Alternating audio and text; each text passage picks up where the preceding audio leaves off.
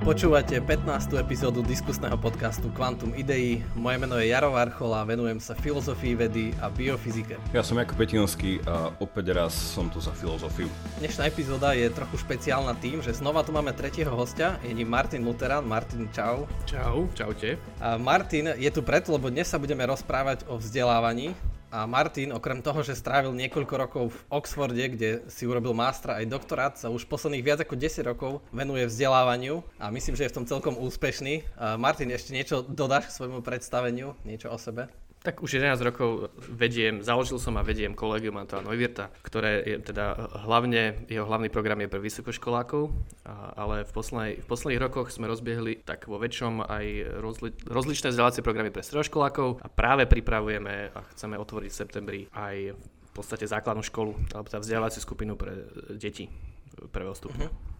A ke, keďže je teraz karanténa, tak my s Jakubom zvykneme začínať podcast tak, že čo nové a ako to prežívame, túto nezvyčajnú situáciu, tak ako Martin, ty prežívaš túto nezvyčajnú vec, keď je všetko vyhodené z rytmu?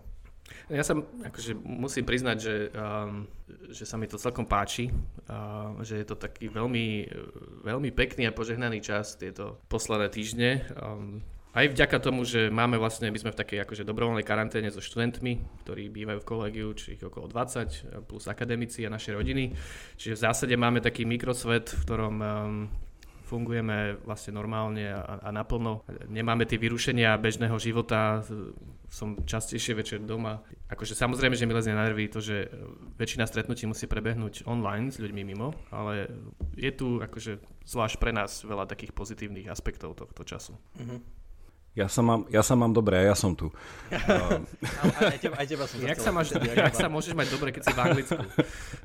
Uh, ne, to, chcel som to, že jak sa možno dobre, že ja som chcel povedať poslucháčom, ja vždycky tak nejako vnesiem rozmer, že ako sa má náš, ako sa má náš premiér uh, tu anglicky, tak uh, už je na iske, tak tí, ktorí ste nepočuli, tak prajeme mu uh, rýchle, skore uzdravenia, nech sa mu to nezhorší. No ako ja sa tu môžem mať uh, dobre, vieš čo, normálne už tu ľudia začali nosiť aj viacej rúška, keď som bol teraz na nákup a všetci udržiavajú poriadnu vzdialenosť od seba, takže to je tiež super. Uh-huh. No a čo ti poviem, no ten anglický vidiek, to tie prechádzky, to stojí za to. Čiže na prechádzky môžete chodiť, aj? Samozrejme.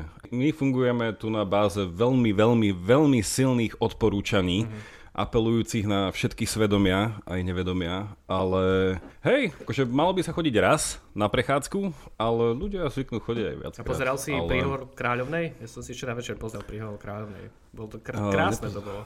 Čo povedala? Však uh, také pekné veci, ale čarovné je, že, že mohla povedať, že jej to pripomína jej prvé nahrávanie z roku 1940, kedy so, ses, so sestrou boli na vidieku počas druhej svetovej vojny a sa tak akože prihovorili cez rádio. Mm. Že kto si toto môže dovoliť povedať? Je? A že tisíc, koľko? 60, 80 rokov dozadu? No je to je, ona je taký pamätník. Áno. Očividne. Doslova. Jaro, ty ako tvoja karanténa? Pozerám, že oholený, takže asi dobre, nie? Všetko vzdelávanie funguje aj online, čiže musí mať nejak vyzerať. Ak sme tu, ako sme to tu bavili, ešte nám nikto nespravil Zoom bombing, ani Martinovi. Takže... Ináč, to, toto je prúser, že nemôže byť ku kaderničke a začína mi fakt ma začínajú iritovať tie dlhé vlasy, ktoré mi padajú do očí. Neviem, čo má spraviť s tým. Akože YouTube a že a ako sa samostrihať. to, to nedá. Alebo, alebo, alebo Jar, Jaro ti dá inštruktáž, lebo Jaro to už zažil. Páni, a budeme sa baviť aj o niečom uh, substantívnom. Poďme, poďme toto zosubstantívniť. Dobre, Jaro, mohol by si našim poslucháčom trošku zaramcovať, o čom sa vlastne budeme v rámci vzdelávania rozprávať? Tak posledné týždne sme vám priniesli epizódy o filozofických filmoch, keďže máme všetci akoby veľa času pozerať filmy a zamýšľať sa nad nimi. A čo je také ďalšie nezvyčajné počas, počas korony, je, že vzdelávanie je úplne, úplne vyhodené z vzorca, ktorý tu fungoval desiatky rokov a zrazu sa musia všetci študenti aj učiteľia prispôsobiť novej situácii. A teraz sa o tom diskutuje, že minister školstva je po Matovičovi hneď najcitovanejší v denníkoch, tak sme si preto pozvali takéhoto experta na vzdelávanie, ktorý sa tomu už dlho venuje. Tak neviem, ja by sa ťa hneď Martin opýtal, že prečo si si vybral tento field, že prečo si sa rozhodol po návrate z Oxfordu venovať vzdelávaniu. No, akože ja som sa začal venovať vzdelávaniu ešte predtým, ako som išiel na Oxford. Um, ešte v roku 2002, keď som prvýkrát založil vzdelávaciu inštitúciu, spoločne Slavislava Hanusa. A to, to pr- ten prvý motív bola vlastne taká osobná frustrácia z toho, čo som zažíval ja na svojej vysokej škole, z toho, že som bol štatistickou jednotkou, že som nemal žiaden vzťah s učiteľmi, že sme čítali skripta, že sme sa museli učiť veci na spameť, že to bolo proste čisto absurdné, že tak vzdelávanie nemá vyzerať. A, a zažil som e, vzdelávanie v Amerike, v tom čase. Vedel som, že to môže vyzerať inak a chcel som niečo z toho priniesť na Slovensko. Mhm. No a to potom pokračovalo. Vedel som, keď som končil svoju školu, že, že jedna z vecí, po ktorej naozaj túžim, je dostať nejaké dobré vzdelanie, tak e, nejakým zázrakom som sa dostal na, na, na Oxford. Išiel som tam na rok, nakoniec som tam zostal 5 a, a potom to bol taký len prirodzený ďalší krok, priniesť zase niečo z toho, čo som zažil v Oxforde naspäť. A tak vzniklo mhm. kolegium Antoine Neuwirta, kde už teda som 11 rokov a cítim a vnímam to ako také svoje životné poslanie, urobiť niečo pre, dať a sprostredkovať tým mladým ľuďom niečo, čo som možno ja nedostal. Ja by som to možno rozšíril otázkou, že my vieme, ale pre poslucháčov, že ty sa venuješ aj takému že klasickému vzdelávaniu. Čo to je klasické vzdelávanie?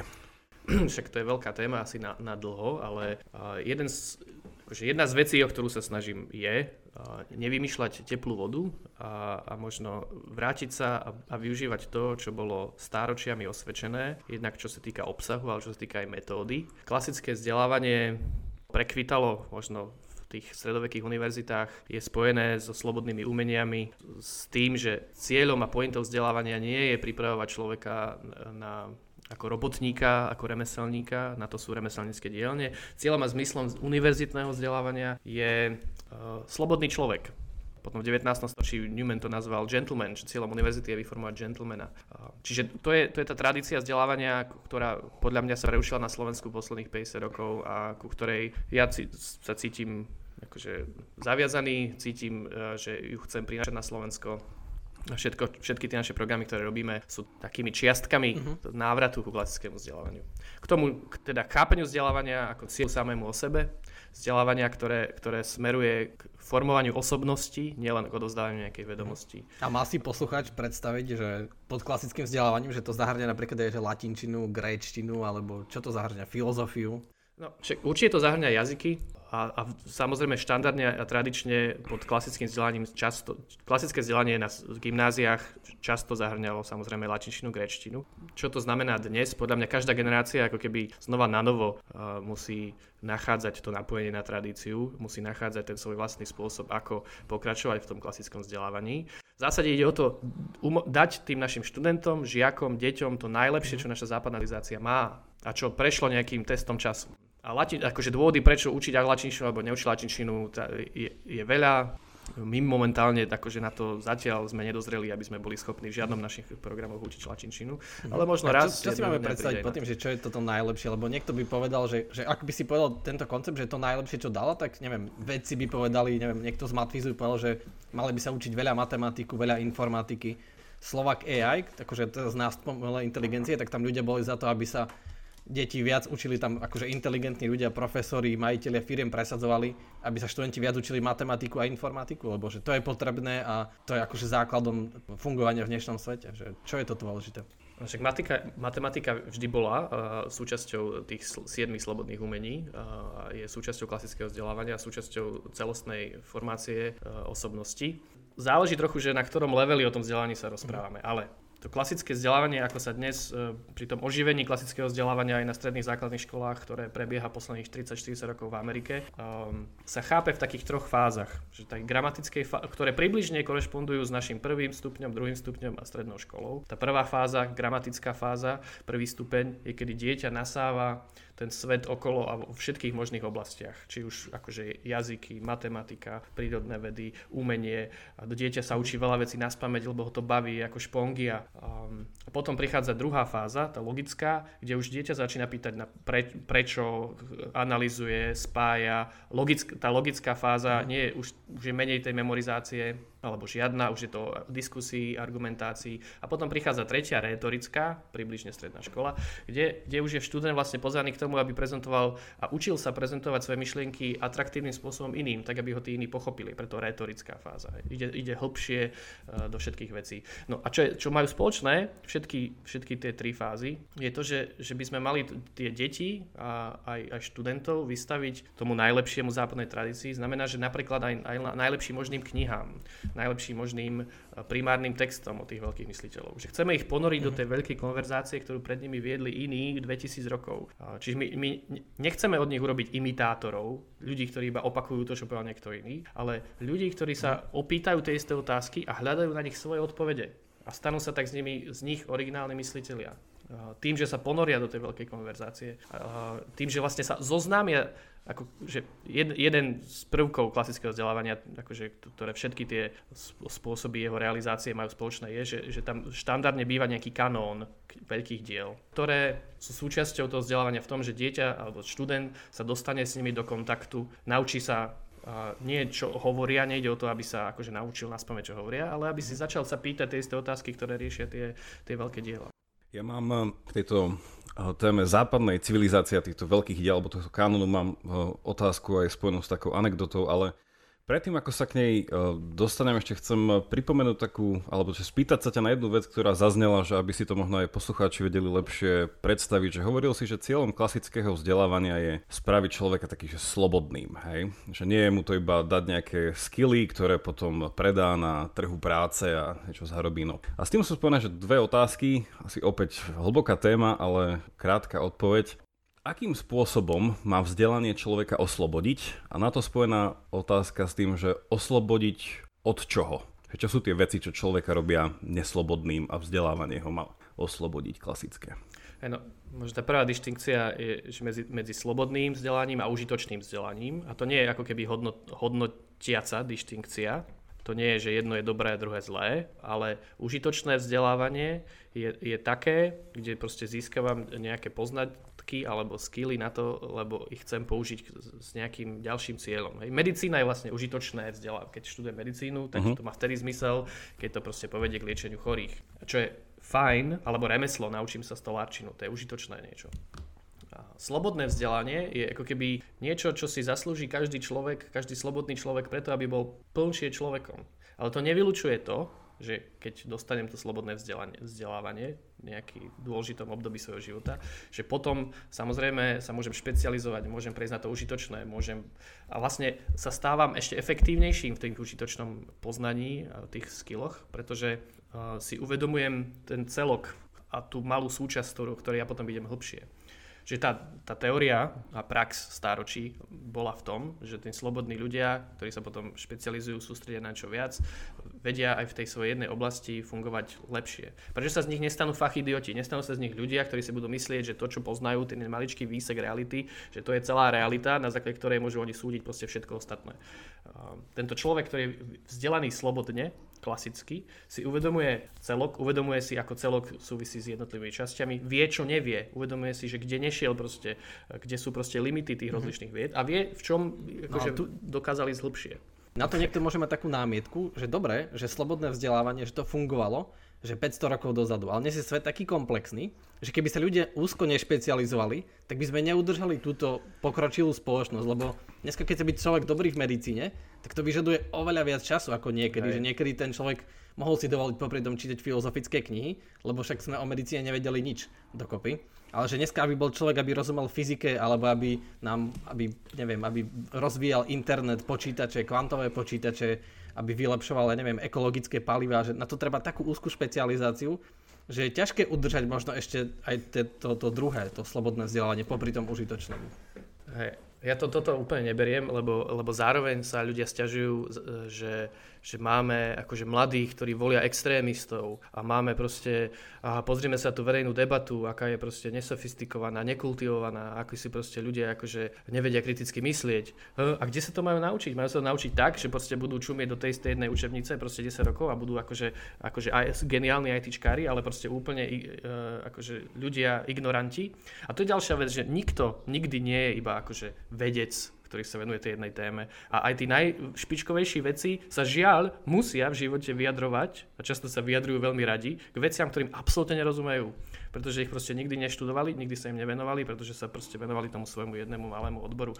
A, a, čiže my sme, my sme oveľa viac ako iba nejaké akože stroje na produkciu nejakých ďalších vedomostí alebo výsledkov. Mm-hmm. My sme proste ľudia, ktorí sú občania, sú rodičia, a všetci, každý jeden z nás, či chce, či nechce. Preto si myslím, že to slobodné vzdelanie by mal byť základ. Že najprv proste vybudovať pomoc človeku vybudovať taký celostný pohľad na život, na svet, na seba, položiť si tie základné životné otázky, hľadať na nich odpoveď, až potom sa špecializovať. A že to platilo pred 500 rokmi, podľa mňa to platí aj dnes. Preto prečo, kto je človek. Na človek sa až tak veľmi nezmenil. A možno, že áno, že dneska je tých možno vedomostí viac, treba možno študovať dlhšie, možno tá špecializácia bude trvať dlhšie, no tak ju proste posuňme dlhšie. Však dneska sú doktoráty, postdoktoráty, však to sa deje. Ale prečo obrať deti, prečo obrať mladého človeka o tú možnosť, aby, mhm. aby žil plnší život, uh, taký celostnejší? Ale teoreticky, ako keby to tu dneska tak máme nastavené, že máme gymnázia, ktoré by ako keby toto mali robiť. Nie?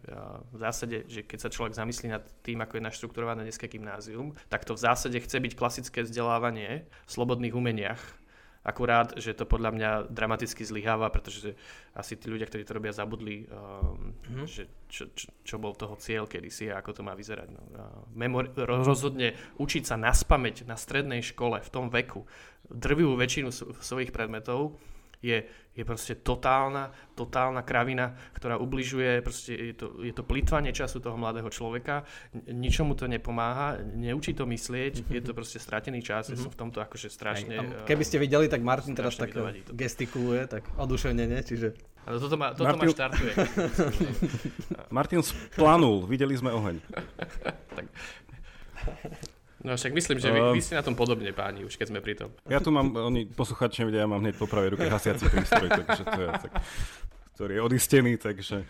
Ale daj, dajme do toho teda viacej, viacej obsahu, aby si to vedeli teda aj predstaviť e, posluchači, že o čom teda hovoríme. Že čo sú teda tie, čo to je to klasické vzdelanie. Však už sme často povedali, ale že, že konkrétne, aby to nevyznelo, že podľa mňa si teraz veľa ľudí povie, že OK, tak to asi hovoria, že, že klasické vzdelanie, tak ľudia majú čítať že filozofiu, hej, že čítať filozofické knihy a to si nemyslím, že plne pravda. No a k tejto otázke sa posuniem to anekdotou. Ja som si to aj tu pripomenul, lebo možno ste to nepostrehli popri tomto koronadianí, ale minulý mesiac sa začala diskusia na Oxforde, že chce katedra klasických štúdií zrušiť povinné štúdium Homéra. Ale Hej, takáto, takáto diskusia prebieha. A je to teda v rámci kruhov, ktorých to zaujíma, to je ako keby povedali, ja neviem, že, že, že človek musí, ja neviem, že povinne jedávať iba dvakrát denne. Ja neviem, že niečo, že, že taký je to zásah do toho kurikula. No a vedie sa diskusia, že prečo a návrhy, že prečo teda ho e, vyčleniť sú teda rôzne tie dôvody.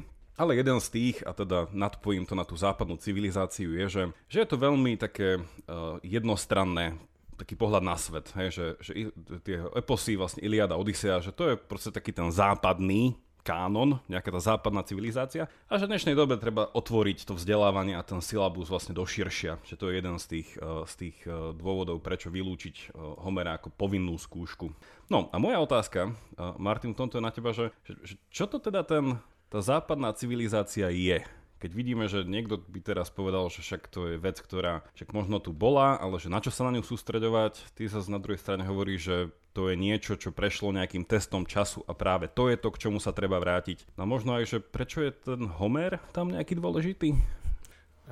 No, civil, západná civilizácia je jeden príbeh. Nie? Každý príbeh má nejaký svoj e, začiatok, nejaký dej, nejaké epizódy, možno že aj koniec. A každý príbeh je iný ako iné príbehy práve tou chuťou, tou farbou. A tak je to podľa mňa s západnou civilizáciou. Nie je to jediná civilizácia, ktorá kedy v histórii ľudstva bola, nie je to možno jediná súčasná civilizácia, ale je to, je to brutálne zaujímavá, zaujímavý a úspešný príbeh 2000 ročný, ktorý kombinuje um, múdrosť starých Grékov s kresťanstvom, s, rím, s rímským chápaním poriadku a to proste žité a premleté 2000 rokov akože vyprodukovalo tie úžasné veci, ktorých sme my akože dedičmi a súčasťou od proste literatúry cez architektúru až po, po obrazy, filozofiu, vedu. To, z čoho my akože dneska benefitujeme, drvá väčšina tých vecí by nebola, keby ne, ne, nebolo to, čo tí naši predkovia 2000 mm-hmm. rokov tvorili, mysleli. Myšlienky majú dôsledky tie myšlienky, ktoré sa tu v západnej civilizácii formovali, majú dopad na to, čo žijeme my dnes. No a prečo Homer? No Homer je súčasťou toho príbehu. Akože odškrtnúť, vyškrtnúť Homera z toho príbehu, akože dosť podstatná súčasť akože toho príbehu, ktorá sa ako keby v niečom tí starí Gréci a, a to, na čo prišli aj vo filozofii, aj v literatúre, akože okrem toho, že je to geniálne, má, má takú akože privilegium tej, tej prvosti, ktorá sa ako keby niekto tvrdí, že, zvyšok, že celá filoz, dejiny filozofie sú, sú uh, komentáre k, k Platonovým, dialogom. Je to trošku prehnané, ale je na tom kus pravdy. No a takisto ten Homer, Homer je toho súčasťou, uh, ten príbeh, akože okrem toho, že je to proste zaujímavé, zaujímavý príbeh, na ktorom sa stále každý jeden z nás môže dnes niečo naučiť, pretože otvára tie isté otázky, ktoré máme my dnes tak je to proste súčasť toho nášho príbehu. Odstrihnúť ho je ako keby proste vystrihnúť z Biblie Ježiša Krista, lebo akože sa nám proste nejak moc akože nepáči. Čo keď sme tam dali Budhu, a, tak už proste nerozprávame o Biblii, tak už nerozprávame o kresťanstve. No, tak keď rozprávame o západnej civilizácii, no tak v klasických štúdiách, tak tam ten Homer má byť. A čo je ten dôvod, prečo, akože nikomu to nebráni to, aby študoval nejakú inú civilizáciu, aby študoval iných autorov, ale ja som si iba takú súku, že keď už sme pri tom, pri tom hovorili, že či ste vedeli, že jeden z pôvodných uh, názvov Londýna bol, že Nová Troja. Nevedeli. Uh, Fakt? takže, uh, no, aj, aj, ja aj také niečo to bolo. Takže, ale prepáč, Jaro, no, mal že... nejakú... No ale tu by znova niekto mohol povedať, že deň má iba 24 hodín a či, čím sme sa asi my počas nášho štúdia stretli je, že keď chceme riešiť, ja neviem, že otázku, neviem, že slobodnej vôle, či existuje, alebo čo Jakub rieši metaetiku, tak nie je úplne čas zase sa vrátiť k tým, lebo, lebo iba v posledných 10 rokov vzniklo toľko nových štúdií, že tu by niekto mal povedať, že no jednoducho Homer je fajn, ale že musíme ho vyškrtnúť, lebo, lebo nestíhame, lebo, lebo ten svet je taký komplexný, že dneska, neviem, že dám si, že Free Will, čo sa napísalo vo filozofických žurnáloch za posledných 5 rokov, alebo o čom Metaethics a zrazu tam je toho stovky, tisíce, že, že tak veľa toho pribudom. Dobre, však možno, že ty, možno, že ty už nemáš ani čas, ani povinnosť, ani možnosť, aby si sa vracal k Homérovi, ale tu máme mm. deti, ktoré sú 13 rokov vo vzdelávacom procese. 13 dlhých rokov tam niečo robia. A, tak nech mi niekto povie, že tam nebude čas na to, aby si prečítali Homéra. Aj trikrát za tých 13 rokov si ho stihnú prečítať. A popravde, teraz som bol na jednej základnej škole v Amerike, kde v prvom ročníku čítali deti Homéra prispôsobeného Odiseu a Iliadu, prispôsobenému detskému veku, prváčikom. Mm-hmm. Prváčikovia prvýkrát sa stretli s, s Iliadou a Odiseou. Mm-hmm. Čiže podľa mňa to sú výhovorky, že času tých 13 rokov je tu akože času dosť. Ide, ide o tú prioritizáciu, o to, že čo chceme, ako chceme tie deti viesť, čo ich chceme učiť, ako chceme využiť ten čas. A to je vlastne späť k tej prvotnej ako keby otázke, nie? Že, že teraz žijeme v tom tej čase krízy, kde proste tie štandardné metódy sme museli akože vypnúť, mm-hmm. čo, čo je vlastne fascinujúci ako keby experiment. A teraz je vlastne otázka, že čo sa stane, keď sa vráti, no podľa mňa najpravdepodobnejšie, čo sa stane, je, že sa mhm. vlastne vrátime do starých kolejí. Hej? Že vlastne nič sa nezmení. Hoci všetci majú plné reči toho, že teda kríza je výzva mm-hmm. a príležitosť a poďme to premyslieť. No kiež by, kiež by, a ja som trošku akože skeptický, ale možno aj dnes proste môžeme vidieť, že, že svet sa nezrúti. Že ono, aj keď deti nebudú 4 mesiace chodiť do školy, oni sa vôbec, že sa nezrúti ten svet. Oni neprestanú byť akože zvedavými, zaujímavými deťmi. Možno, že mnohým to ešte pomôže tým deťom, že začnú v tom čase akože sami viac zaujímať a zaoberať tým, ktoré, čo ich baví. Keby sme to reálne naozaj dokázali, keď sa toto skončí, našli si čas, že to zreflektujeme a naozaj sa z toho poučíme. A čo si tak predstavuje, že, že zaujímavé, ako by sme to ideálne mohli zreflektovať, že ako by sa od septembra zmenilo. Ale musíme brať do úvahy, že kvôli kríze tam asi neprídu žiadne peniaze navyše, keď tak ich príde ešte menej a že máme to, čo máme. Čiže máme učiteľov, akých máme, máme priestory, aké máme, že nie sme v tom Oxford, nemáme taký rozpočet, nemáme možno takých učiteľov, ktorí sa tomu venujú desiatky rokov, ktorí sú takí vzdelaní, že, že čo môžeme urobiť, lebo však všetci traja sa tu venujeme vzdelávaniu nejakým spôsobom, každý trochu iným a všetci hlavne univerzitnému. Takže čo by sme mohli robiť, aby, neviem, môžeš sa zamerať, neviem, že na univerzity alebo aj na, na tie stredné školy. Vidím, že tým asi teraz viac žiješ strednými a základnými školami. Tak. Však tých odporúčaní a všeličoho je veľa. Um, je ťažké teraz vypichnúť akože tú jednu vec, že v tejto situácii, čo by akože, ale, ale v niečom to je o zmene nastavenia, no, o zmene toho, tej filozofie, o tom, že si proste, že kľúčoví hráči sa budú o tom viac rozprávať, otvorenejšie rozprávať a trošku sa oslobodí, oslobodíme od tých zabehnutých koľají, ktoré proste že takto to musí byť a nejak inak. Hej. Že, tak, akože podľa mňa jedna vec, ktorá by prospela vzdelávaniu na Slovensku je viac slobody, uh, takej inštitucionálnej slobody, uh, možnosti tomu, aby, aby ľudia a komunity, ktoré majú svoju predstavu, ako vzdelávať, a, a, aby mohli Čiže myslíš Hej, slobodu pre riaditeľov, pre učiteľov, pre zriadovateľov? A a slobodu pre zriadovateľov, no, že, že a, a to, je, to v nejakom zmysle ide úplne proti tomu, čo sa dneska akože bežne hovorí. Dneska, že na jednej strane je pravda, že máme strašne veľa univerzít, strašne veľa škôl a neviem čoho a potrebujeme ich mať lebo, menej, lebo sú nekvalitné. No, že to chápem, že v nejakom pra- v zmysle na tom niečo bude, ale zároveň to je zase tá mentalita, že, že ja štát z centrály určím, uh-huh. ako to bude. A ja, lebo ja som akože najväčší expert. A to je podľa mňa, to je tá chyba, lebo tam akože ten štát, aj keby bol neviem, akých mal expertov, tak ten život je, straš, je oveľa pestrejší, organickejší a to vzdelávanie je niečo, čo bytostne mhm. súvisí so vzťahom, s komunitou. A preto si myslím, že, že vlastne túto mentalitu potrebujeme zmeniť, že, že štát všetko vyrieši a dať viac vecí do rúk nižšie, na tie nižšie levely. Viac umožniť tým mhm. školám, ja, akože robili S tým úplne súhlasím a moja skúsenosť teba dokazuje, že, že presne na Slovensku je tá mentalita, že každý sa niekoho bojí a každý iba splňa niekoho požiadavky, že, že, sme, že sme otrokmi osnov, že učiteľia sa vyhovárajú na tak, osnovy tak, a, a zástupcovia sa vyhovárajú, že musia splniť plán a výsledky a tak ďalej a potom inšpekcia a stále sa každý na niekoho vyhovára. Ale v skutočnosti niekomu hore však mali sme tu ministrov za SNS a čak, že tým ľuďom to je úplne jedno, ani nemajú šajnu o vzdelávaní. No a jak môžeme vych- vychovávať slobodných ľudí, keď vlastne tí vychovávateľia, tí vzdelávateľia, vzdelávateľia sú neslobodní, keď akože držia sa iba nejakých proste mantinelov, inštrukcií, že na to, aby sme učili deti čítať, my potrebujeme učiteľov, ktorí budú čítať a budú nadšení pre čítanie. Keď chceme učiť viesť deti kriticky myslieť a viesť deti, aby boli slobodné, tak naši učiteľia a vzdelávateľia musí byť mm-hmm. slobodní a musia vedieť kriticky myslieť. To je akože žiadna rocket science, to proste inak nebude nikdy. Uh, to, to nenahradí žiadna kni- akože ani kniha, ani YouTube kanál, ani ja neviem čo, ani proste tréningy špeciálne. Akože toto je 13 rokov, tí deti sú 13 rokov niekde sedia. Uh-huh. A že to, no, asi ako sa trávi asi čas, každému sa to páči. Učiteľ povedal, že wow, ja by som to chcel, ale asi si to predstavia, že to si vyžaduje veľa peňazí, že aby učiteľ mal čas sa vzdelávať, tak by potreboval mať buď menej práce, akože priamo s tými deťmi, alebo potreboval by mať viac učiteľov, čiže je to niečo také náročné, že, že čo sme asi aj my v Oxforde zažili je, že že to je nepredstaviteľné, že slovenský, možno slovenský profesor, keby mal iba jedného študenta na tutoriál, by si povedal, že, že wow, že možno aj jeho by to akože, že by eh, dokázal akože viesť, nakoniec by zistil, by sa objavil talent, že by, že by to dokázal viesť a by získal, získal vzťah s tým študentom. Ale on povie, že to je také, že nemožné, lebo, lebo tu nemáme ten luxus, že mať jedného študenta na tutoriály. A neviem, že či to je vždy všetko o peniazoch a o luxuse. Ja si myslím, že sa dá strašne veľa spraviť ako zmenou nejakého mentálneho nastavenia a tým oslobodením takých tých zábran. Aby sme aspoň nehádzali polená pod mhm. nohy tým, ktorí to chcú robiť inak a lepšie. Že, že mnohé tie veci, že si nevyžadujú veľa. Akože teraz bol rozhovor pred pár dňami na postoji o, o čítaní kníh kde um, som zabudol meno toho pána, ktorý sa venuje dlhodobo uh, čítaniu knihu detí, kde vlastne tvrdí, že my deťom po skončení prvého stupňa zakážeme čítať knihy. Akože fascinujúci rozhovor, odporúčam, pretože tam nikde v tom, v tom kurikule nie je taký čas, aby si dieťa proste mohlo akože čítať knihu, ktorá ho baví. Proste tam, je, proste, tam sú linajky, ide sa podľa toho a vo voľnom čase si môžeš prečítať.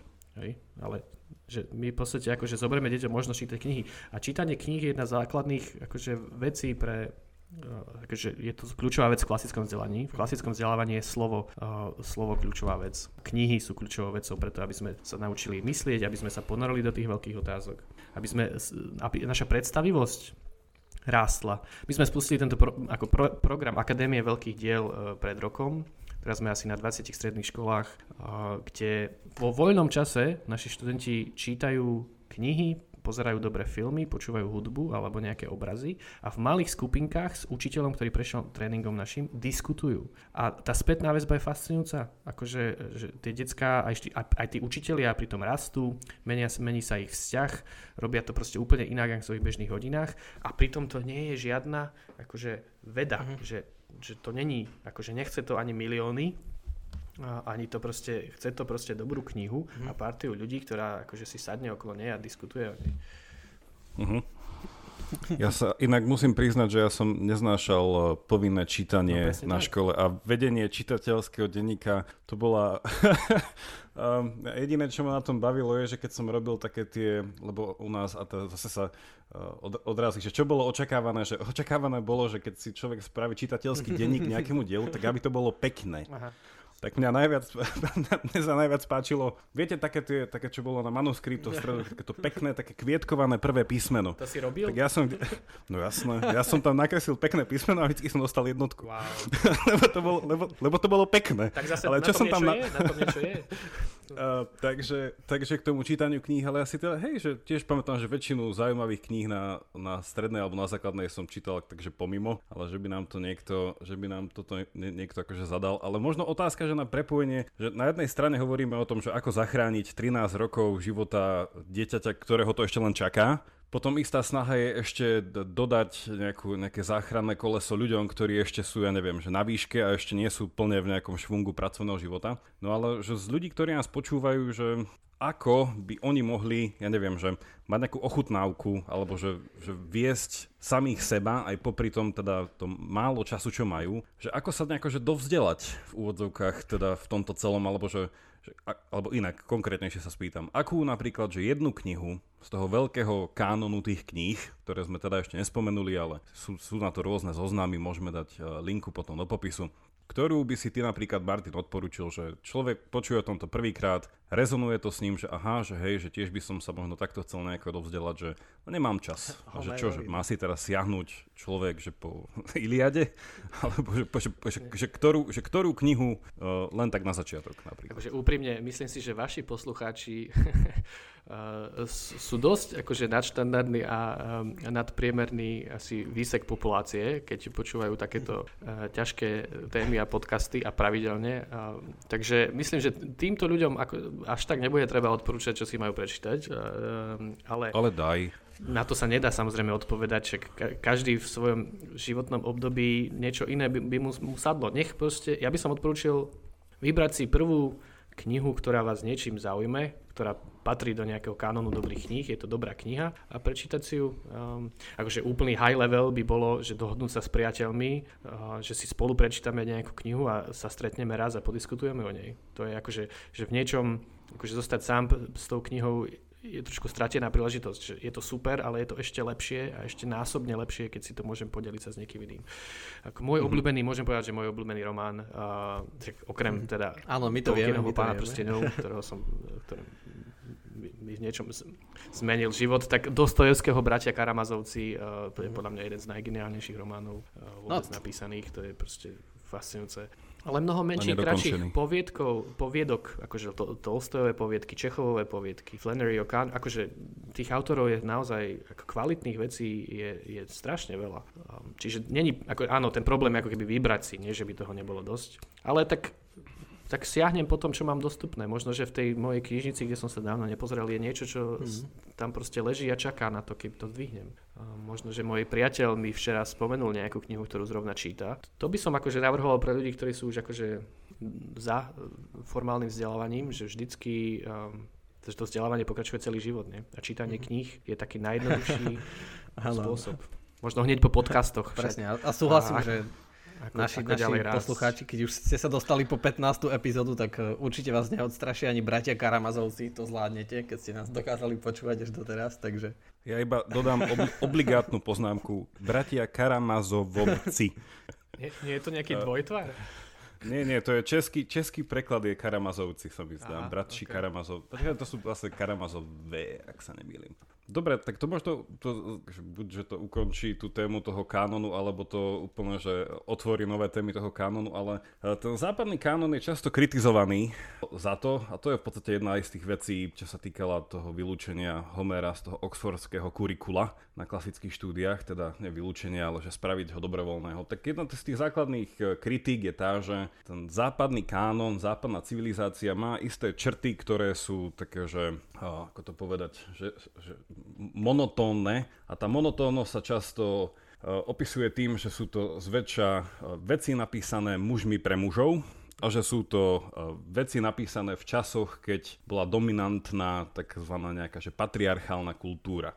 Keď si zoberieme Homéra, tak celý Ilias, a Odysa je boj mužov časť o ženu a potom proste medzi sebou a tak ďalej, proste muži putujú niekam a tak ďalej. Potom ja neviem, že sú, uh, neviem, že z tých, z tých gréckých, ja neviem, že Aristotelová etika Nikomachová je etika pre mužov, hej, sú to mužské cnosti, ne, nehovorí to nič ženám, že sú to časy, kedy proste žena mala, ak doma variť, tak uh, aspoň, aspoň to. Čiže toto je taká z tých že prečo ľudia sú voči tomu skeptickí, že prečo tento západný, západný kanón nejako univerzalizovať, keď bol veľmi exkluzívny, hej, že, že vyčlenoval veľa ľudí. A ktorá tá civilizácia nemá takýto nejaký problém? Že, kde je tá feministická filo- e, civilizácia, ktorú teraz budeme e, študovať, lebo, lebo tá akože nemá, nemá tento problém? No jeden, no jeden z návrhov je totálny reštart. Mhm. No. Proste blackout. Hej. Uh, to, tomu, sa, že, volí, že, tomu že, sa hovorí, že sociálne inžinierstvo. Akože... Tak, že jednoducho, že dať, dať to do jedného košíka, všetky tie knižky, to spaliť to a zreštartovať no, to, že super. začať písať na novo. No, tak to, tomu som, akože proti tomu som ja zásadne. Uh, už tak akože celým bytím, pretože to je vlastne to je nerešpekt, neslušnosť voči všetkým tým tradíciám a všetkým predkom, ľuďom, vďaka ktorým sme aj tu teraz a, a benefitujeme z toho, čo oni vymysleli a urobili pred nami. Toto akože na toto ja sa nedám. A, a v, niečom, v niečom je to strašne intelektuálne nepoctivé, lebo tak buď si myslím, že muži a ženy majú rovnakú dôstojnosť a rovnosť zásadnú a v zásade medzi nimi nie je nejaký akože e, radikálny rozdiel, hej? že muži a ženy sú proste, uh, sú ľudia. A keď si toto myslím, tak to, že niečo napíše muž, tak ne- nemôže znamenať, že to proste nehovorí nič žene. Že proste takisto ako muž, aj žena otvárajú tie isté veľké otázky, a t- uh-huh. ktoré sa všetkých nás bytostne dotýkajú. Um, a už len, už len spýtať sa, že pre, akože položiť tú otázku, prečo čo znamená patriarchálna spoločnosť. Lebo naozaj a ako a prečo, už však to je súčasť poznávania seba samého, seba samých. Nie? No a keď niekto chce presadzovať nejaký radikálny rozdiel medzi, medzi mužmi a ženami, to neviem, no, kto a ako a na základe čoho. No, lebo tam mi napríklad bola zase jedna ďalšia námietka, že sám napríklad, e, neviem, že jeden z tých e, základných e, asi pilierov tej západnej civilizácie, že sám Aristoteles by povedal, že je veľký rozdiel medzi mužmi a ženami, že tá, tá dôstojnosť je iná v tomto je radikálny Platón, ktorý je braný ako e, prvý e, egalitársky filozof, ktorý navrhol, že ženy by mali byť aj v politike. Že to bol taký, že uzavretý kruh. Takže že toto je tá otázka, že, ktorú si ľudia kladú, že keď ľudia, zakladatelia tej západnej civilizácie na začiatku, nebrali ľudskú dôstojnosť že nedávali všetkým rovnakú ľudskú dôstojnosť. Napríklad Homer, ak existoval, teda vedie sa polemika, či to nebola žena, čo asi neprekvapí, tak e, tiež on nebol akože egalitár, že to bol veľmi na jednu stranu naklonený autor v tomto. Že preto to ale, ľudia kritizujú. Však ale kritizovať môžeme všetko, však kritizujme, to je súčasť a krása tejto civilizácie, tých kanónov, že to nie je sveté písmo, je to konverzácia v rámci tých kanónov tí autory medzi sebou nesúhlasia o milión tých veciach. Že tam presne nejde o to, nejde o to tomu študentovi odvzdať, že správne odpovede takto je a basta, ale preto som zdôrazňoval, je viesť ho nejakými typmi otázok. Už len, aby sa si položil tú otázku, že čo znamená mužskosť a ženskosť. Aký je vzťah medzi mužským a ženským pohľadom. Čo znamená, kto je to človek. A už, už keď si položí tú otázku, tak môže stokrát nesúhlasiť s Aristotelom, môže si proste, však super, ale keď sa stretne s tým Aristotelom, tak si minimálne tú otázku musí položiť, lebo tam narazí proste na niečo, s čím, čo je akože v príkrom rozpore mm-hmm. s tým, čo bežne dnes ľudia hovoria. Hej? Tak, um, to je proste krása tej civilizácie e, a toho, tej veľkej konverzácie, ktorá tu prebieha, že kladie otázky dáva nejaké odpovede, ale tie odpovede nie sú úplne konzistentné aj, ani v rámci tej tradície, aj v rámci, však práve si to teraz ty načrtol, nie? Že, že hneď na začiatku tam je nejaký spor, aj medzi Platónom a Aristotelom. Nie, nemajú všetci vo všetkom pravdu a, a tú pravdu ako keby na novo musí každá generácia hľadať. Len nemusí ju hľadať na zelenej lúke. Však Uh-huh. Prečo by mala? Prečo, prečo zahodiť všetko, čo bolo pred nami? Čiže podľa teba ten kánon nie je dogmatický? No rozhodne. Rozhodne nie je dogmatický. To si myslím, že tak je zväčša vnímaný. To je taká nálepka. Že toto sú takí, že e, vybratí. Že je to v niečom analogicky brané, že to je podobne ako knihy svätého písma. Tieto a len tieto. No takže uh, takto, že, no, že, že, to sú dve rozdielne veci. Nie? Že či je dogmatické, akože čo patrí do toho kanónu, ktoré knihy, že, že je, je ako keby uzavretý a druhá, že, že či všetko, čo v ňom je povedané, je akože svetá pravda. No na tú druhú otázku je jasná odpoveď, že nie, lebo oni vlastne navzájom sa tí autory spolu nesúhlasia v mnohých tých otázkach. A na tú prvú otázku tiež jednak nie je úplne uzavretý, lebo, lebo aj v 20. storočí mohol niekto napísať niečo veľké, čo sa bude čítať o 200 rokov. Čiže nie je tak, v takom zmysle neuzavretý. A že, a že čo do toho patrí a nie, to je tiež taká akože hranica trošku nie úplne čierno-biela. Tak o tom sa môžeme sporiť, že či toto dielo ešte otvára. Že sú nejaké kritéria pre veľké diela, podľa mňa. Že otvára to veľké otázky, je to proste čitateľné aj stáročia po tom, čo to bolo napísané, preto sa to, pretože sa to dotýka niečo hlbokého v človeku máš chuť si to prečítať viackrát a vždy, keď si to prečítaš viackrát, tak sa niečo nové naučíš. Že nedá sa to vyčerpať jedným prečítaním. To sú máme také základné kritéria pre veľké dielo. A že, a že už niekto posúdi, že táto kniha tam patrí a táto nie a o tom sa môžeme sporiť, že to mi proste v niečom jedno. A to mi príde, ja nebojujem za nejaký konkrétny Ja sa akože stretávam zoznam, že, že medzi mojimi kolegami s takým rozporom, že keďže oni nechcú akože presadzovať nejaký kanón, lebo im to príde také, že totalitné, že to nejak ne, ne, neumožňuje diskusiu o tom, čo tam patrí alebo nie, tak je potom sa stavajú takéto absurdné situácie, že v jednej vete e, študentom povedia, že že vlastne kanón neexistuje a v druhej vete ich chcú, im, chcú ich motivovať, aby čítali, neviem, že Sellingera alebo Hemingwaya a že, že v jednej vete hovoria, že nič také neexistuje a v druhej ich hneď chcú akože že to je také absurdné, nie? že pre mňa, že v tom si iba nepriznáme, lebo, lebo to nie je v móde, ale v skutočnosti všetci uh, uznávame, že existuje niečo, čo je dôležité. O tom sú vlastne celé osnovy. O tom je to povinné čítanie, že v tom povinnom čítaní niektoré sú knihy a niektoré nie sú. A jasno, že sa to mení, ale súhlasím s Martinom, že ak sa má niečo zmeniť, tak e, argument, teda argumentačná váha stojí na tom, kto to chce meniť. Čiže ak chcem niečo pridať, tak musí mať akože ozaj silné argumenty, lebo ak sa nemám o čo oprieť, tak sa, je, je rozumné sa oprieť o tradíciu, že ak neviem, e, čo so životom teraz, tak je rozumné sa oprieť o to, čo, čo bolo predtým a potom nad tým zamýšľať, že zmena je vždy možná a diskusia je možná, ale diskusia sa musí niekde začať. Pár sezón dozadu malo Slovenské národné divadlo robilo práve o týchto veľkých ruských románoch sériu e, predstavení, ktoré boli inak úžasné. Anna Kareninová, bratia Karamazovci. Že vidno, že k tomu sa stále vracajú divadlá, tvorcovia, že stále to citujú intelektuáli a tak ďalej. Že aj však asi počas nášho štúdia sme veľakrát počuli eh, na západných univerzitách eh, akože mená ako Platón, Aristoteles a tak ďalej, že, že ľudia sa k tomu stále vracajú. A cieľ nie je, nie je aby vš- sme všetci ako keby prešli všetkým, že to sa asi ani nedá, že toho je vlastne tak veľa. Cieľ je, aby aj počas toho štúdia zažil študent ten dotyk s tým veľkým dielom.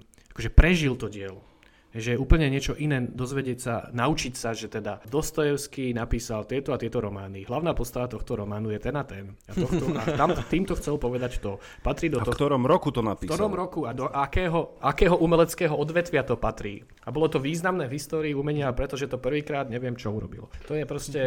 A čo potrebujeme? Je, aby ten študent si prečítal to dielo, aby ho zažil, aby sa to dotklo jeho srdca, aby sa dotklo jeho predstavivosti, aby s tými hrdinami proste zápasil, aby sa tam našiel v niekom. A, a tento zážitok je, je podľa mňa je zásadne formačný. To je niečo, čo formuje intelekt, čo formuje charakter, pamäť, predstavivosť, mm. proste mnohé ľudské vlastnosti, ktoré sú kľúčové pre úspešný život ten, ten zážitok. A preto sú tie diela veľké, preto sú ich ľudia čítajú aj po stáročiach, pretože dokážu Ale dnešná doba ponúka veľa iných zážitkov, ľudsko, takých instantných, silných, že, že keď to budeme presadzovať, že, že to je taký zážitok, ale no. zoberme si, že aj teraz je, študenti majú veľa času, sú doma, no ale teraz, že majú kopu iných zážitkov, že, že ako ich motivovať, aby siahli po tom knižnom zážitku. No, že to sú úplne iné levely, no. Akože však to je tá, to je tá ťaž, ako motivovať mladých ľudí, to je akože naozaj uh, ťažká otázka. Príklad je niečo, čo stále funguje. Um, príklad. Keď u, okolo seba uvidia rodičov, uh, ľudí, ktorých si vážia, učiteľov, že teraz v tomto čase siahli po knižke, nie po YouTube kanáli alebo Facebooku, tak je väčšia pravdepodobnosť, že to urobia aj oni. Není to 100%, nie je to garantované, ale je to väčšia pravdepodobnosť. Ja som práve pozeral jeden z tých najznámejších zoznamov, teda od uh, Adlera. A pre poslucháčov, aby, si, aby videli tú pestrosť tých autorov, tak sú tam veci od uh, Charlesa Dickinsa a Jane Austen až po Karla Marxa, Freuda, uh, je tu Adam Smith a, a tak ďalej a tak ďalej. Je tu Zvieracia farma od Orwella, čiže to všetko tam v podstate nejako si našlo cestu.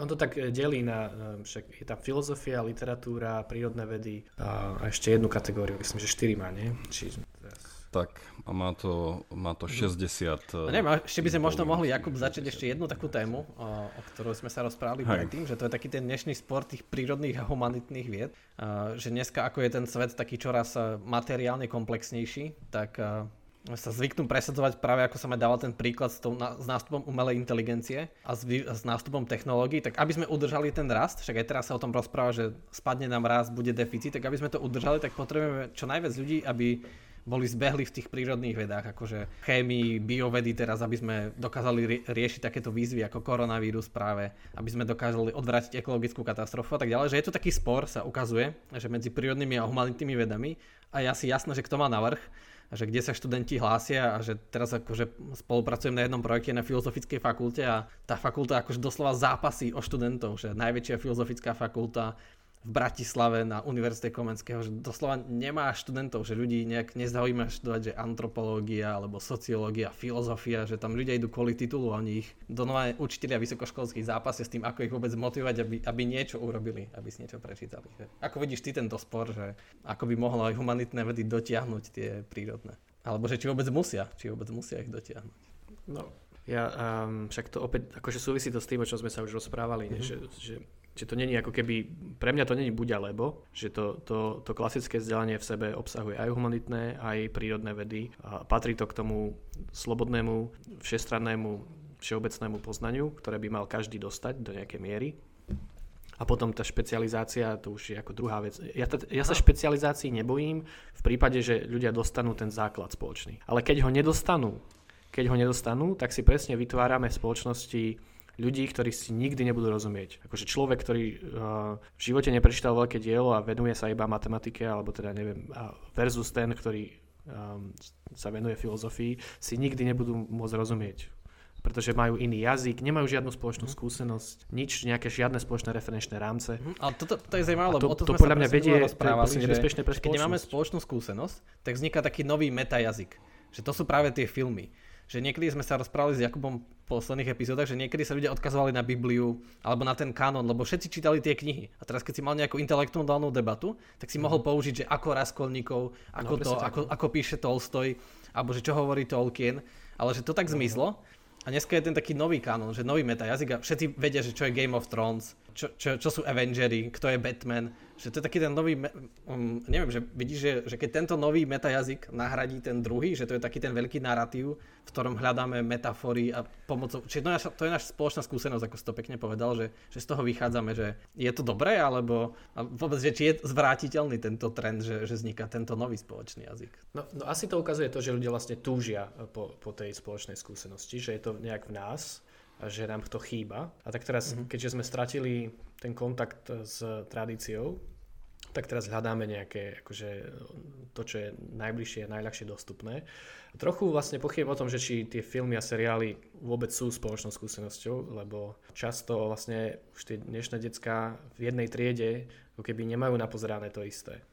Čiže aj, aj to, to trochu, nie som si istý, že či to vôbec je toto pravda, že či majú tie spoločné referenčné rámce vďaka tým filmom, lebo keďže sa to tak individualizuje, že každý si môže proste navoliť tie svoje obľúbené seriály a filmy a neviem mm-hmm.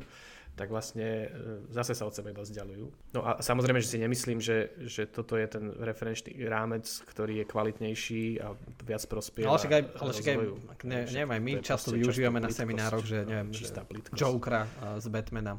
Alebo No, že, že môžeme to využiť, že môžeme, neviem, niekde som počul, na no, univerzite psychológiu debatovali na, fil, na filme Čierna labuť, že niekedy je to také, že sa zdáš také praktickejšie, účinnejšie a také efektnejšie e, spracovaná tá téma, napríklad ako čítať Freudové zdlhavé rukopisy o jeho pacientoch, tak dneska si ľudia môžu pozrieť nejaký film o schizofrénii alebo nejaký, ktorý to dobre zobrazuje, že Hej, len zase robíš, akože, dobre, ja to, niekedy to musíš, lebo robíš, pracuješ s tým, čo máš tam, kde si, ale keď sa bavíme o nejakom ideáli, tak toto asi nie je úplne ideálne, lebo zase vlastne robíš iba proste, no dáš im výťah z toho Freuda, dáš im proste niečo akože uh-huh. prežuté, spracované, spopularizované a vypľuté.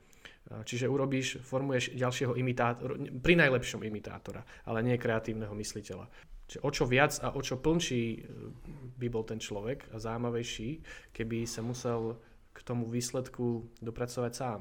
Keby uh-huh. si to sám musel prežuť. Možno inak by čítal toho Freuda, možno by ho napadla nejaká mhm. proste iná, nová teória, možno by to proste poznanie posunul niekam ďalej. Ja nie som akože zástanca učebníc. Nie? Učebnica je pre mňa presne ten príklad toho, že niekto um, Niekto to načíta, prežuje No lenže to, to, to vychádza z hypotézy, že, že to, čo je nové, že to je iba prežúva, neviem, Freuda alebo Aristotela, ale s tým by som ja nesúhlasil, lebo, lebo podľa mňa dnes už sme ďalej v poznaní uh, psychoanalýzy a psychoterapie ako, ako Freud, alebo tiež už sme ďalej ako Aristoteles, že Aristoteles vlastne napísal kopu vecí, ktoré sú prekonané, že vlastne existuje pokrok, lebo to je akože nevyhnutné, že e- existuje pokrok. A, veď Aristoteles hovoril, že kopu, kopu vecí zle, čiže v svojej metafyzike a, a neviem, a pohľadoch na prírodu. Dobre, ale jak to chceš zistiť, jak sa to dá zistiť inak ako tým, že si prečítaš to Aristotela? Alebo si prečítaš niekoho, kto povie, že Aristoteles napísal samé blbosti. A proste, že ke, keď chceme učiť kriticky myslieť, tak to druhé úplne nesedí, nie? že iba príjmem vierou Nie, nie, ja hovorím, že či vôbec je mať dôležitý názor na Aristotela. Ja viem, že teraz Jakub zase splanul, už sa chytá, lebo on v každej časti, v každej epizóde trikrát spomenie Aristotela. tak ideš, dneska to ešte trikrát nebol. nebol trikrát. Jakub, daj. Dal to, znova. Aristoteles, Aristoteles, no, ale, Aristoteles. Ale to, že, že, môj niekedy, že môj názor na to je, že, že ne, nemusí mať predsa každý názor na Aristotela, že dôležité je vedieť ako si hovoril predtým, že dôležité je položiť si tie otázky filozofické, že kto je človek. A poctivo o nich diskutovať, že, že som slobodný, čo je zmyslom môjho života, že aký je, ako, ako mám viesť dobrý život, že ako mám najlepšie využiť tento čas. Že tieto otázky súhlasím, že je úplne kľúčové dôležité a súhlasím, že to zanedbávame. Ale že keď niekto povie, že, že na to nepotrebuje Aristotela, tak ja som povedal, že dobré. Však akože je dôležité, aby si študent tieto otázky prešiel, ale že možno na to nepotrebujem sa odrážať od Aristotela, že môžem, lebo však spolieham sa na tých jeho pokračovateľov, ktorí práve z Aristoteles vychádzali no dobré. a mi ponúkajú lepšiu akože verziu. Tak akože Tolkien krásne spracoval mýty, tak ja teraz nemusím študovať všetko, čo študoval Tolkien, možno si prečítať Tolkien a tam je nové bohatstvo toho, čo on naštudoval. Tak sa to posúva. OK, však, však áno, a, a nemôžeme všetci všetko, uh, to, na tom sa zhodneme. Len, len opäť, teraz o čom sa mm-hmm. rozprávame? Rozprávame sa o tých 13 rokov, ako vyplniť tých 13 rokov, čo všetko sa tam dá stihnúť, alebo no, sa rozprávame nie, nie, aj, tom, aj to, že, že keby sme mali, akože, keby sme mali tu možnosť zostávať to kurikulum, že, že koľko toho Aristotela by sme tam dali, že vieš, ja by som povedal, že, že možno aj ani nemusí byť vôbec. Tak na tom by sme sa úplne nezhodli. No. To je podobne ako s tým Homerom. Ne? Že prečo? Prečo by si... Lebo, lebo že, no však v niečom to, to, tá genialita toho Aristotela je, že tie otázky položil uh, uh-huh. svojím spôsobom, uh, unikátne, prvýkrát, tak ako to urobil on. A, a áno, po ňom mnohí, mnohí ďalší geniálni, ktorí to preformovali, inak na nich odpovedali, neviem čo, neviem čo, že dá sa čítať. Akože, akože, vieš, že mňa to prečo zaujíma. by ťa to nezaujímalo? Myslím, že, nie, niečo sa od Aristotela, mňa áno, mňa áno, mňa to zaujíma, ale že moja ja skúsenosť je taká, že so študenti sme prediskutovali tieto veľké témy aj s tým, že sme vychádzali z textov, ktoré na, bolo napísané, že pred desiatimi rokmi, pred 15 a nemusím, že dotkneme sa tých veľkých otázok a práve vďaka Aristotelovi, že, že tým, že on nakazil to myslenie akože e, tak správne a všetci z neho vychádzali, tak vlastne on, jeho dedičstvo tu je, tie jeho myšlienky a ten jeho pohľad, čak bez Platona a Aristotela by sme tu ne, neboli, že oni začali veľkú tradíciu a na, na ich základe stoja univerzity prvé a všetko. No ale že ja už ich nepotrebujem akože takto. Že toho sa ľudia možno boja, lebo, lebo keď si niekto otvorí toho Platóna, že vieš, ako moji študenti niektorí boli nadšení, že ja chcem študovať filozofiu, vieš, to, to otvoril pripomína... dialógy a po troch stranách akože celé nadšené splaslo, že, že to čo je? To, ja to, to sa nedá čítať, ja toho nerozumiem. Hej. Hm. Ja to asi chápem, že to, to je taký akože pohľad vedca, nie? Že, lebo v tej vede to tak asi funguje e, sku- viac, nie? Že, že tí áno, noví vedci, vlastne tebe stačí si prečítať toho akože ten najnovší výskum, výsledok a nepotrebuješ ako keby vedieť, ako sa k tomu do, úplne došlo. Um, no len mm-hmm. jednak si myslím, že to trochu inak funguje pri filozofii, že to úplne nie je tak, že ten Aristoteles bol akože navždy prekonaný a už stačí čítať tých, čo prišli po ňom. Myslím si, že on je stále ako keby účastník debaty. A, a vlastne, kebyže chcem zorganizovať akože prestížnú diskusiu akože pres, veľkých hlav a mám možnosť tam zavolať Aristotela, mm. Akvinského, Agustína, Nietzscheho, neviem koho, a, ale ja, ja si tam namiesto toho zavolám nejakého treťotriedného učiteľa, e, ktorý akože ich čítal a on tam príde namiesto nich diskutovať, mm, že to prečo by som robil. Jakub, ty si podozrivo ticho na to, že sa rozprávame o Aristotelovi. Že v tomto, v tomto je to veľmi zaujímavé, že ak e, teda tá druhá téma, ktorú si Jaro načal, že to nejaký vzťah medzi tými humanitnými a prírodnými vedami, alebo tak, že, že toto by Aristoteles neriešil, že toto je tiež úplne nové rozlíšenie, no, no, že, no. ktoré my do toho celo vnášame a inak ktoré neviem, či to viete, ale akože prekvapivo, že ono je dátované, že kto s ním prišiel. Normálne to je, že nová vec, že to proste, že v 60 rokoch, v 59. jeden britský, on bol, bol aj vedec, ale on písal nejaké romány, on sa volal Snow a on na Cambridge dal jeden talk, ktorý sa volal, že dve kultúry.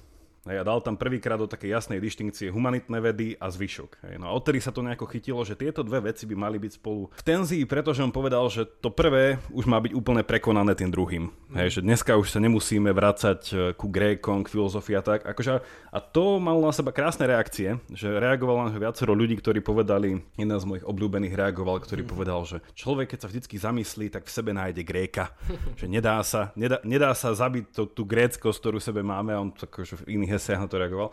A to chcem povedať, že toto by Aristoteles neriešil, že, že to, prečo je Aristoteles veľmi kritizovaný, je, je často presne tie jeho, tie, čo by sme dneska nazvali tie vedecké diela. Hej, proste jeho fyzika a takéto veci.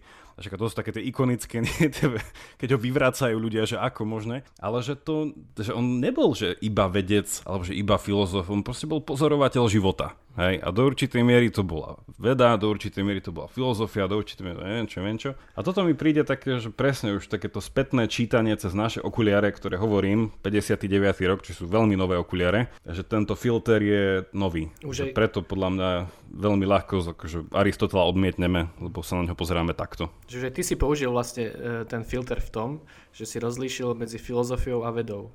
Áno. No, že, ano. Čo, čo tie, už to rozlíšenie by bolo absurdné, že filozofia je rovnaká veda ako všetky iné vedy. Veda je proste systém poznania, ktorý má svoju metódu a cieľ a filozofia je veda par excellence. To, že nám proste tento moderný jazyk e, vnútil túto distinkciu, mm. je problém trošku. Je problém ktoré, ktorého vôbec si uvedomí ten problém. Však, myslím, že ja, ja som študoval filozofiu vedy, tak jasne. som na to narazil, že ne, nepovedal by som, že to je že veda ako iné, že filozofia je taká skôr metaveda, lebo každý, keď robím nejakú vedu, tak mám, uh, už musím mať nejaké hypotézy a mám nejaké, nejaké pohľady na svet a to sú čisto filozofické. Že keď vedec, keď predtým ako robí experiment, tak verí tomu, že svet je poznateľný že existuje nejaký poriadok, ktorý môže odhaliť. A to sú také veci, o ktorých sa dá filozoficky sporiť, ale tie väčšinou predchádzajú tej vede. Že potom, keď už sa tá veda robí, tak už akože tá filozofia tam priamo nevstupuje. Že to je ten problém, že, že ľudia, ktorí dneska robia aj špičkovú vedu v laboratóriách, že oni sa už nestretávajú s tými filozofickými predpokladmi, lebo tá mašinéria už je tak dobre rozbehnutá, že oni jednoducho už idú v tom zaužívanom a už nechallengujú tie úplne mm-hmm. prvotné, že ako je svet poznateľný a neviem, akože trochu do toho kvantová teória tým vniesla také, že ako, ako ten pozorovateľ to ovplyvňuje ten svet, že aký je vzťah medzi tým zase subjektívnym a objektívnym, že, že tam sa to tak ako vrátilo, ale že bežný vedec už to vôbec nemusí riešiť a ma zaskočilo, keď som počul, ako tí profesori matematiky, informatiky presadzujú, aby sme sa učili matematiku, informatiku, lebo nastupuje umelá inteligencia a musíme tomu rozumieť. Ale čo je tiež pre mňa paradoxné, že, že čo umelá inteligencia nikdy nedokáže, ako sme sa rozprávali tiež na tomto podcaste, je e, rozumieť svetu takto akože... No. Poviem na tom príklade, čo si teraz dal, krásne vidno, uh, že my si vlastne nemôžeme vybrať, či budeme mm. filozofii alebo nie. My si môžeme vybrať jedine, či budeme dobrí alebo zlí filozofii. Lebo tí profesori, ktorí odporúčajú venovať sa iba matematike, to robia na základe svojho filozofického presvedčenia. A je len otázne, či, to filozofické presvedčenie majú artikulované, premyslené, prediskutované, alebo je to mm. proste iba nejaká viera, ktorú od niekiaľ proste nasali. Mm-hmm. Ak je to to druhé... No tak, neviem, tak asi už vlastne musíme končiť, tak ešte by som ťa spýtal, že to je pekná myšlienka nakoniec, že nemôžeme si vybrať, či budeme filozofmi, iba či budeme dobrými a zlými, no tak Martin, tak nám daj takú tú radu, že ako byť dobrými filozofmi. Myslím, že nejaký klasik povedal, že dobrý filozof dobre rozlišuje. Že treba sa naučiť e, rozlišovať to, čo treba rozlíšiť a spájať to, čo treba spájať. Stačí tak? Jakub je dobrý filozof. o, o, tom nepochybujem, však a robím s ním podcast a on, on je tu za tú filozofickú stránku a... a ty za tú vedeckú. Ale inak by tu inak nebol, akože. Vy to tak pekne spájate, chlapci, obidve tie veci v sebe. Ty si, ty, ty si, Jaro, ty si tu za tú temnú stránku vedy. Ja ďakujem za pozvanie a držím vám palce do ďalších a. podcastov. Nech sa to počúva, nech máte vďačných poslucháčov. A štedrých. Až, určite aj šedrých, no. Tak vďaka Martin, že si prišiel a snad tí klasickí vzdelávateľe začnú počúvať podcasty. Neviem, keď sa to dostane do kanónu, ale snad sa to raz dostane. držím, držím palce. Dobre, tak vďaka, že nás počúvate a tešíme sa na budúce. Majte sa. Čaute všetci.